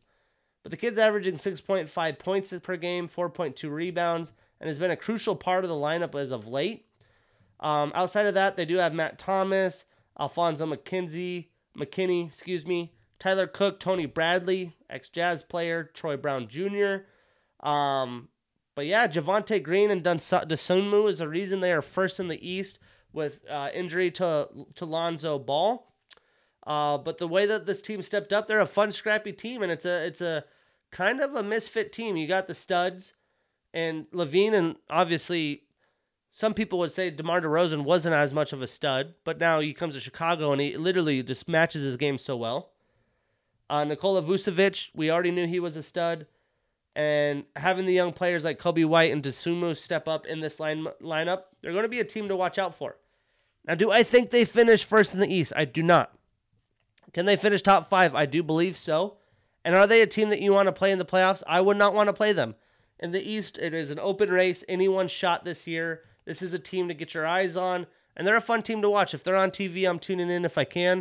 Uh, obviously, there's a shit ton of basketball games, and I don't watch them as frequently as I used to. But the Bulls are a fun team. The Bulls are a fun team. They are 32 and 18. That is nuts. First in the East. A team that's not enjoying quite the the winning that the Bulls are. We're going to talk about the LA Lakers, LeBron James and crew. Uh, when we look at their injuries, they're dealing without Kendrick Nunn. Uh, he was a big offseason piece. He had a setback in his rehab in January. Uh, his debut is going to be delayed. There is no timetable for him. Uh, but obviously, they have some young players in the rotation. Austin Reaves has stepped up from Oklahoma. Uh, they also have Malik Monk, who's had some flaming light games. And then they have the veteran Avery Bradley, who does a little bit of everything, but uh, isn't much of a scorer at this point in his career. Talking about scoring, Russell Westbrook getting knocked all the time. When we look at his stats on the season, he's averaging 18.9 points per game, 7.8 rebounds, 7.7 assists. I have spoke about Westbrook, Westbrook as strongly as anybody. I do not think he is a piece that is part of a winning formulation. I honestly was shocked when the Lakers had added him to his team. I don't know if this was LeBron. You know, he's that good of friends with Russell. He said make it happen. Uh, but th- it still just doesn't make much sense to me that that's the guy that you went after. They've dealt with COVID just like everybody else. Anthony Davis was out for some time, but he's back in the lineup. The team in the last 10 games is 3 and 7. So they haven't found that winning formula. Let's look at their schedule recently. So they lost to on the road. Oh, damn. They were on a big road stretch. One, two, three, four, five, six games on the road. They went one and one, two and two, three, two and four in that stretch. At Orlando, they won. At Miami, they lost. At Brooklyn, they won. At Philly, at Charlotte, at Atlanta, they lost on the road. So now they get a nice home stretch entering February. And of course, in a Laker like fashion, in a LeBron James fashion, they're on prime time. We're talking TNT Thursday, TNT Tuesday, ABC, ABC, ESPN, ESPN, ESPN. They literally have one, two, three, four, five, six, seven, eight primetime games in a row towards the end of February. So you'll be seeing a lot of the Lakers, but can they turn it around? Can they avoid the play in? That's really what I've been talking about all season is can they get past that play in mark? I think that's where we're looking at for a ceiling in this team. And when this man, the GOAT, is doing these types of things, man, LeBron James, third in the league, 29.1 points per game, 7.7 rebounds, 6.3 assists, and he's fourth in per. You would think that they have a chance, but there's just a lack of supporting cast performance. AD, um, last year averaged 23.2 points per game. He doesn't have a lot of numbers to give him an official, or actually, no. He's averaging 23.2 points per game this season. He averaged 21.8 last year. So he can score. He's got to get back into momentum, but they need Anthony Davis to be the best version of Anthony Davis. He's averaging 9.5 rebounds and 2.8 assists this season. Dwight Howard is not a spring chicken anymore. He's 36 years old. He's averaging five and five, right? He's a big body. He can get some rebounds, but outside of that, he's not doing that much for you. When we look at the wings, right now we have Stanley Johnson in the starting lineup. He's averaging 6.2 points per game. He is only 25 yards, or 25 yards, 25 years old, right? A lot of people want to write off these kids in the NBA so early. He was a eighth round or first round pick, eighth overall from Arizona, not that long ago. Um, so you know he's had his moments, but I just haven't seen anything that's like, oh my gosh, Stanley Johnson's. You know, this is the guy that we thought would come out of the draft, and that's not great. You have Carmelo on the bench, obvious bench. Obviously, he's averaging 13.4 points a game, so he's there. But again, he's not a spring chicken anymore either. So it really comes down to our other players. Well, Avery Bradley again, averaging 6.8 per game. He's not much of a scorer. Austin Reaves is just a little baby. He does have a nice shot. He could figure it out. He's had some moments in Oklahoma. He's averaging 5.9 points per game. Uh, Malik Monk's in the part of the rotation. He's averaging 12.6. He'll drop 35 one night and drop three the other. And then Wayne Ellington is part of this as well. He was a sharpshooter in Miami, but he is 34 years old. We look at the last few games. I mean, he's scoring 3 3 3 9. You know, probably hitting a three or two that he's shooting. So, yeah, this team. Oh, there's Trevor Ariza on here as well. There's Kent Bazemore as well, but they're not. They're they're lost in the lineup. My whole whole point being going this deep is there's no source of buckets. The only buckets that this team is going to get is LeBron continually getting 30 points a night, but Anthony Davis having to damn near do that as well. Um, Russell Westbrook is way too streaky. Let's say Russell Westbrook's having a good night. I'm sure Stanley Johnson, uh, Malik Monk, it's not doing a 35.9, it's a 3.9. There's not consistent offensive efficiency. You have to have these high level performances like LeBron scoring 30 plus a night for them to get wins, and that's not sustainable. When we look at their defense, they have some decent defenders, but they're older, right? Besides Anthony Davis, everyone here is older. They're going to need Anthony Davis at 28 years old to play like Rudy Gobert for the Utah Jazz. That's the type of level he needs to, you know, it needs to be the AD factor, the brow factor, whatever you want to call it. No one wants to come into the paint. They're, they're double second, you know, triple thinking about their shots because he's all up in their face with his long reach. I just don't see that happening. When we do forecast their schedule here, right? They, they just went on that home stretch. They have some home games, but we look at this easily right out the gate. You could see that they got to play some teams, man. We're talking uh, I guess this isn't really, you know, but Clippers still not that easy. The Knicks, they play Milwaukee, Golden State, Utah, Dallas, Golden State. You know, they do play in the West, Toronto, Phoenix, Philly. So they, they just have a tough schedule going through. Um, it's too early for me to just say, hey, this is where they're going to finish. But three and seven in their last 10. They're at the nine spot. Unless something major happens at the trade line, which I'm not expecting a lot of action, to be honest. I'm expecting maybe like a Harrison Barnes is a big name you know, a couple names like that, like the mid level that make transitions, but I don't expect a ton of big names to be to be moved here. I think this offseason we're going to see a lot more. Um, but I, I see them right around the seven to nine spot, maybe the six spot. I don't think they're ever going to pass Phoenix, Golden State, Memphis, Jazz, Dallas. Probably not the Nuggets if Jamal Murray comes back and Jokic stays healthy. So they could potentially pass the Clippers and the Timberwolves, but I just do not see that happening that they get out of the play in. It's going to be very interesting with the Lakers. What happens? Um, lots of drama, lots of prime time. We'll hear about them everywhere. That's the Lakers for you. So let's talk uh, hoops and what had happened since our last podcast, since we had talked last week. Um, as you look at the standings, right, the Suns are, are are back up top in the West. They're three games ahead of the Warriors, and then there you know there's some gaps in between the teams. Grizz seven and a half, Jazz eleven and a half. Um, four through six are pretty close, which is Utah, Mavericks, and Nuggets. And then we already talked about the East, how freaking tight of a ship that is. So since last week, we will um, talk about Friday because we talked about, uh, about the Thursday TNT doubleheader. We had the Hornets beat the Lakers at home.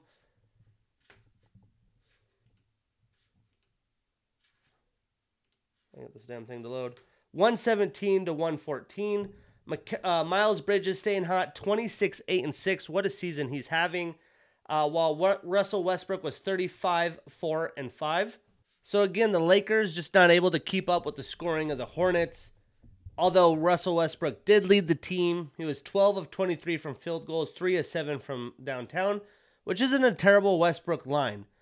But this was without LeBron James. That was too big of a hurdle for them to handle. Uh, the Hornets had other great performances besides Miles, as LaMelo Ball had 20 points, 7 rebounds, and a plus 21 on the day, and Terry Rozier with 20 and 6. And also Ish Smith off the bench for 22 and 5.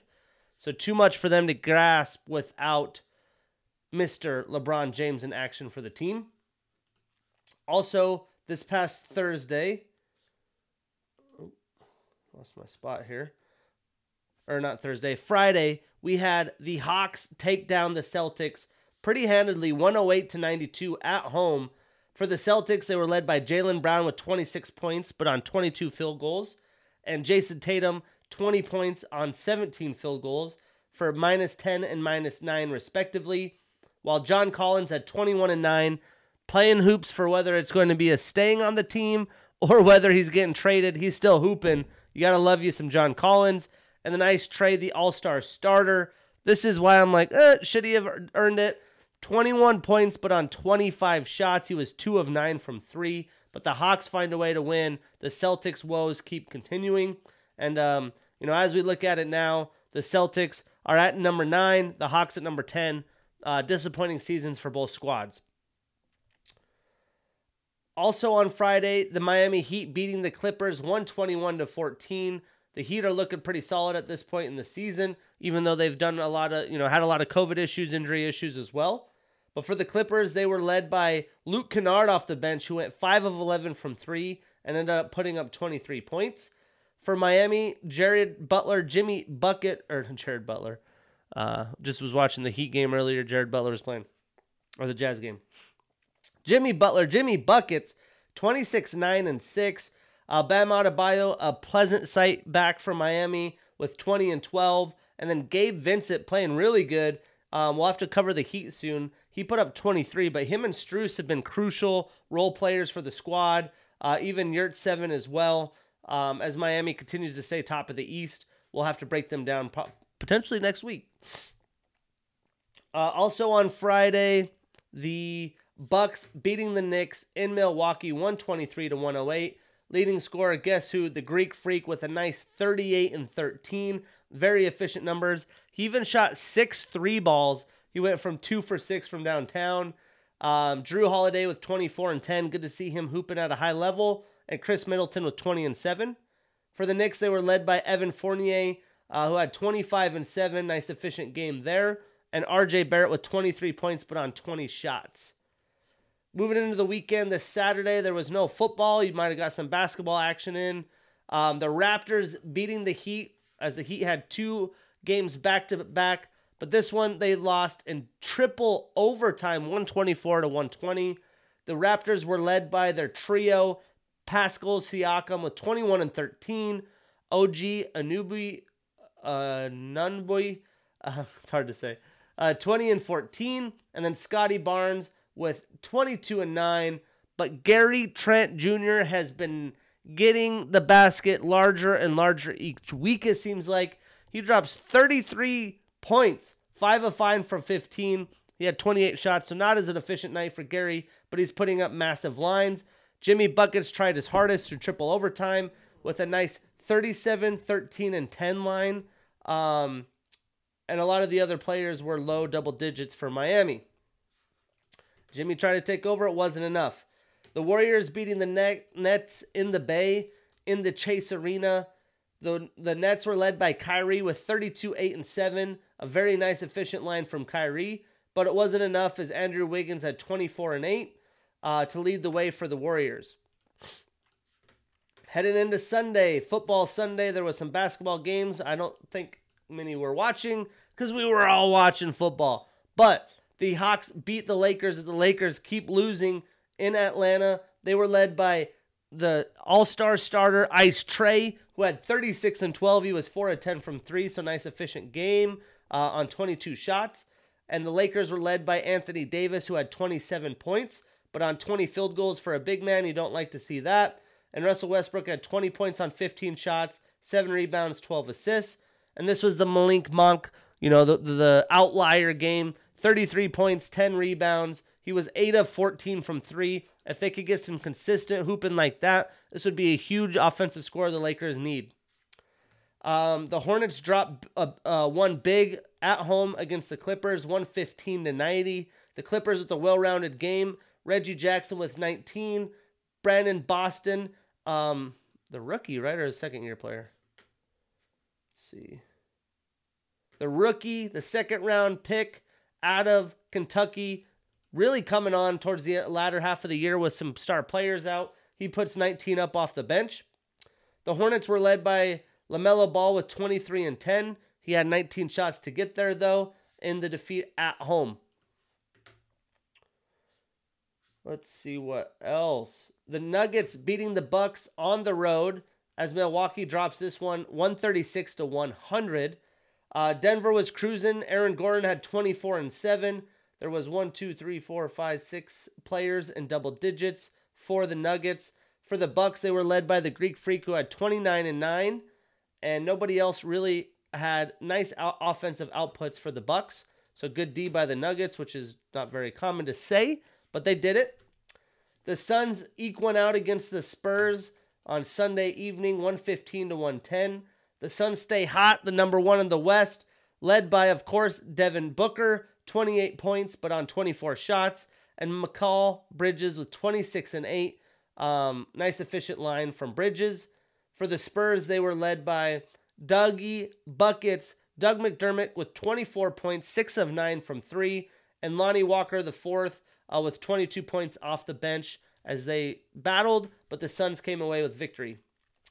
Starting the week off on Monday, the Grizzlies dropping a close game to the Sixers on the road in overtime. The Grizz have been very hot of late, but Philly defends home court. And of course, this was led by um, a non Joel Embiid team, which is even bigger of a shocker. They had Tyrese Maxey pop off for 33 points. Uh, Tobias Harris stepping up as well, 31 points uh, for the, the Sixers to hold on. Andre Drummond spot start for Joel Embiid, 16 points, 23 rebounds. That's Andre Drummond that we know.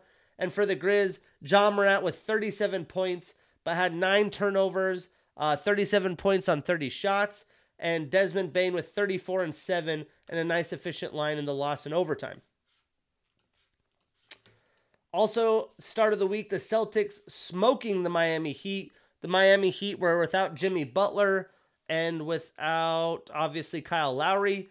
The Heat were led by Max Strus, who had 27 points. Um, he's been a huge role player for, for them when some of their guys have been out. And then the Celtics were led by Jaylen Brown, who had 29 points in a nice, efficient line. Tatum with 20 and 12 as well, as they blow out the Heat in Boston. The Raptors beat the Hawks on the road. The ha- the Raptors have been cruising along lately. They're six and four in their last ten.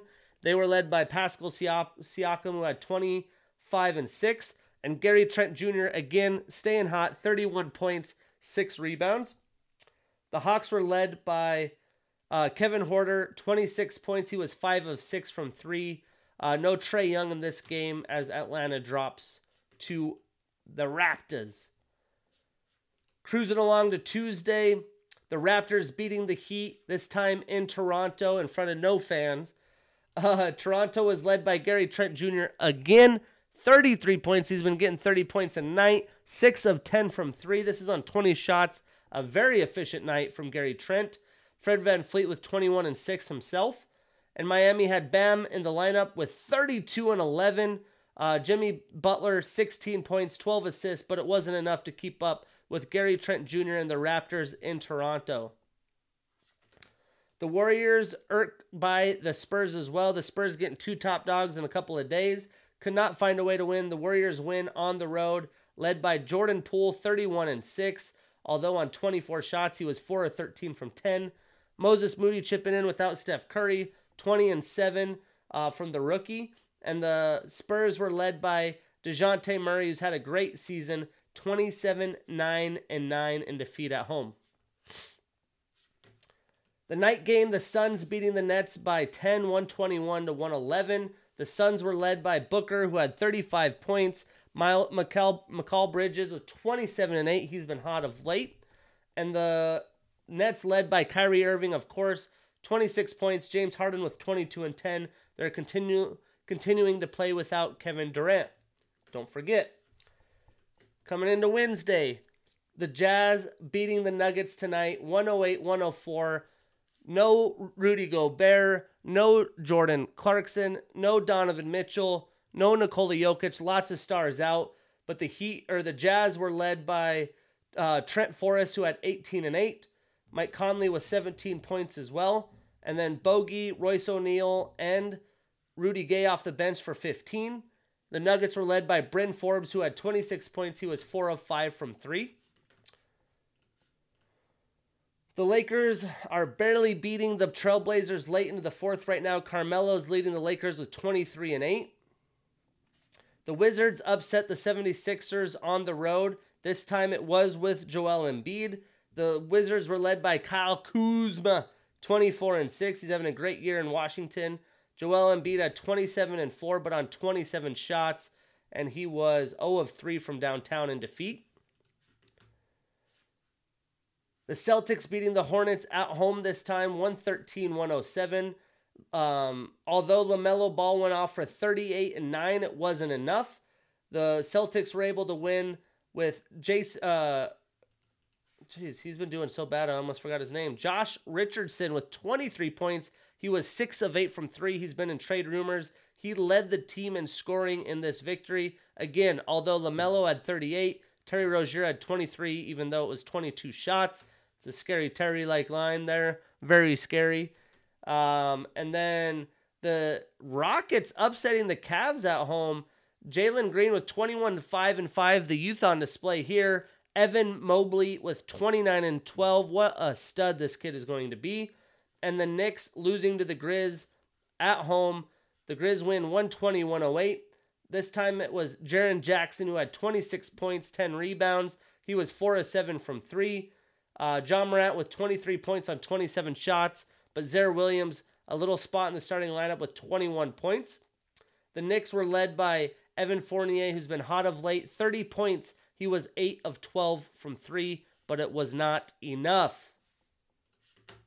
That's some NBA action. We got to talk NBA. Keep breaking down these East West. We already talked about Miami, so might have to do that one. But let's talk college hoops. The new rankings coming out pretty much the same themes. It's a pretty accurate rankings at this point, in my opinion. Arizona and Houston, to me, are the overrated teams.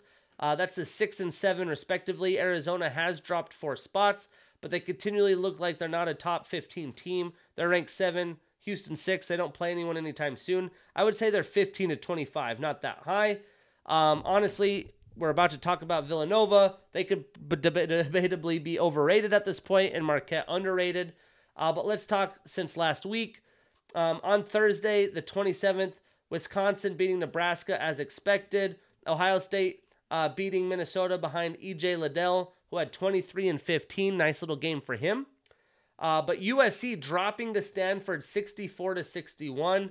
I've talked about how I believe USC is a very uh, overrated team, and they did not show out um, last week uh, to even be able to win in the Pac-12. So you know maybe I, maybe I'm on the right track here. Uh, moving into Friday, lots of random ass games. Anything big? Nothing happening on Saturday or Friday. Saturday, Villanova beating St. John's as expected. Auburn smoking Oklahoma, who's been an upset team here and there. Walker Kessler leads Auburn uh, with 21 and 9. Gonzaga destroys Portland, no surprise. Arizona beats Arizona State, still in a close game. Alabama upsetting Baylor 87 to 78. Alabama putting Jahvon Quinerly into the starting lineup, and it has done wonders. 20 points, three of six from downtown. Uh, Shackelford with 19 and 9 uh, as they breeze through a very good Baylor squad led by uh, Adam Flagler, who had 16 points. Akinjo only with eight points on 13 shots. That was the death of them. and Jeremy Sochan with 17 points off the bench in defeat for Baylor. Kentucky cruises past Kansas. Kentucky really getting uh, their their their their car in gear, so to speak. Um, they had Tshiebwe with 17 and 14. Um, Keion Brooks Jr. with 27 and 8. And Kansas was led by o- Agbaji, who had 13 points in defeat on 14 shots. He was 2 of 6 from 3. Huge win for the Wildcats. Uh, Michigan State beat Michigan as expected. Michigan's been in a, a, a, tough sled. Hunter Dickinson had 25 and 6, but Michigan State cruises 83 to 67. TCU beating LSU in an upset. They win 77 to 68. LSU having a very poor game shooting. They were led by Tari Eason, who is now in the starting lineup. 206 represent. He had 16 points, but he was 0, 0 for 2 from downtown. And TCU had two players with 19 points Chuck O'Bannon Jr. and Mike Miles with 19 points to lead the Horned Frogs on the upset. No other upsets on Saturday. Cruising into Sunday, Purdue beating Ohio State. Purdue looking good, and this is with without uh, Jaden Ivey in the starting lineup. He comes off the bench, but he scores 21 points. Uh, Zach Edey with 20 points, the big man as well. Uh, Ohio State was led by EJ Liddell, had 20 points on 16 shots, but it wasn't enough for the Buckeyes as they lose by three to Purdue. Providence squeaks by Marquette, 17th ranked at the time. Marquette 22. Um, Providence was led by Nate Watson, who had 17 points, and Marquette was led by Darryl Morsell, who had 14 points in the loss. Nice little Big East action there. On Monday, no surprises. Duke beat Notre Dame pretty handily. Baylor beats a very scrappy West Virginia team. They were led by James Akinjo, who had 25 points, and Taz Sherman led the Musketeers with 29 2 and 3. West Virginia gets in the big dance. They will be a team that's uh, it's going to be a scrappy, lower seeded team that you won't want to mess with.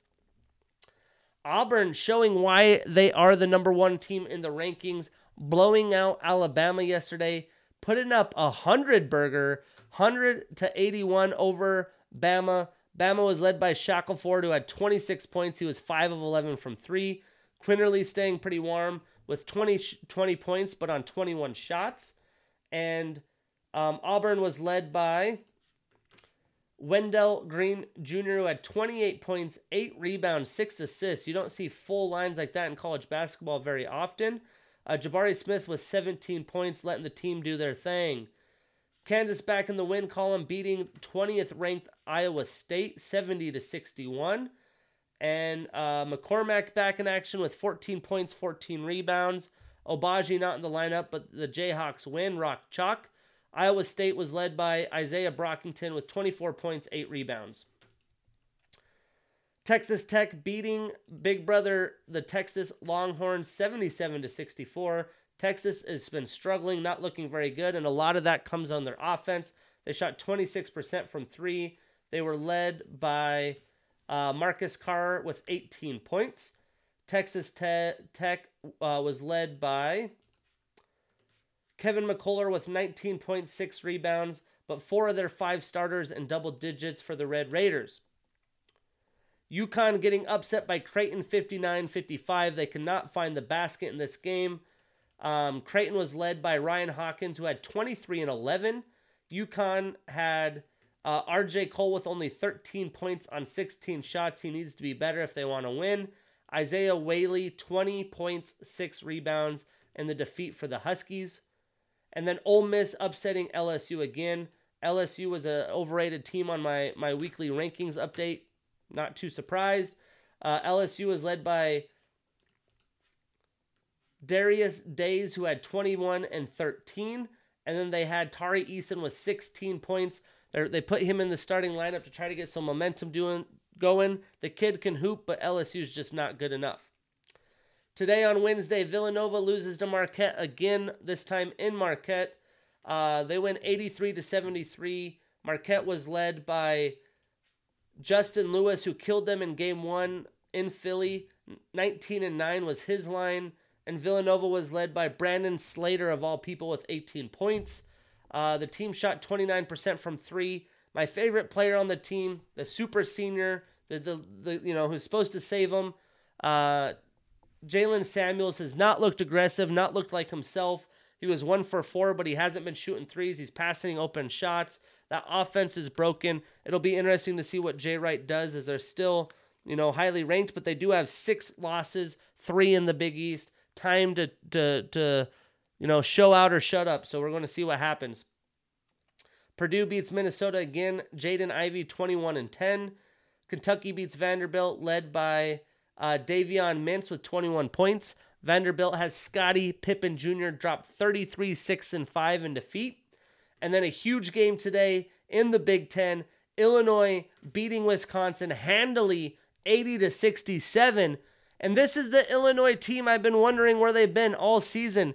Kofi Cockburn, 37 and 12. That's the line that you need if you're Illinois. That's what you need to see from your big guy if you're Illinois. And they beat a very good Wisconsin team. And Wisconsin did their thing. Johnny Davis, 22 and 15. Brad Davison, only seven points. He was 0 for 6 from three, 3 of 12 from the field. Um, they needed more of him in this one, but Cockburn dominating Illinois, looking like the squad that I had expected them to be. And we have a big game tomorrow with UCLA taking on Arizona.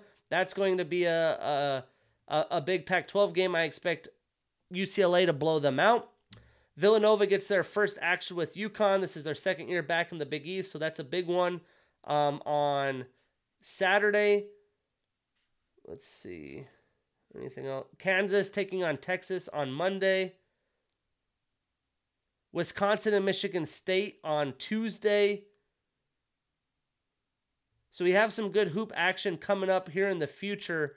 Uh, but Arizona UCLA is going to be a fun one to wrap up the week in college basketball. But we're not done yet. We had Supercross again this past weekend. Um, in the 250, Michael Moisman, uh, Mosiman got the holeshot, but Christian Craig stole the show again as he's dominating this class. At this point, it's really a three pony race. You have Christian Craig, Michael Mosiman, and Hunter Lawrence. This race finished Craig first, Mosiman second, Hunter Lawrence third, Nate Thrasher fourth, and my guy Jo Shimoda finishing back in the pack in seventh. So as we look at the 250 points now, Craig is in first with 99. Lawrence is 11 points back in second at 88. Mosiman is three back from Lawrence at 85. And Shimoda's back and forth at 66. So Shimoda needs to get it figured out. That was one of my preseason favorites, him and Hunter. Uh, but Christian Craig, the, the class of the 250 at this point. For the 450 class, it was a brutal event for my guy Ken Roczen, who hit the holeshot. He got tangled in the in the sand trap with uh, Jason Anderson, who came out in the better situation again. Though this is the second week in a row. Um, Roczen goes down. He goes down for a while. Doesn't have enough time to come back. He fights his ass off. But brutal few weeks for Ken Roczen since A1. Uh, especially, you know, he's back in Anaheim, gets the holeshot, looks to be going on his way, and, and then that happens. Uh, started in the 12th place and just finished right outside the podium, so he, he rode really hard. Eli Tomac stole the show with a victory. Mr. Consistent Tomac. Uh, Jason Anderson was second place finish. The young Chase Sexton third. Dylan Ferrandis fourth. Malcolm Stewart fifth. Marvin Musquin sixth. Barcia seventh. Webb eighth. Dean Wilson ninth. Shane McElrath 10th. Ken finished in 13th. And Aaron Plessinger all the way back at 22nd. So when we look at the points today, Tomac's in first with 85. Chase Sexton is six back at 79. Jason Anderson, two back from Sexton at 77. Cooper Webb in fourth, four back at 73. Justin Barcia is one point behind Webb in fifth at 72.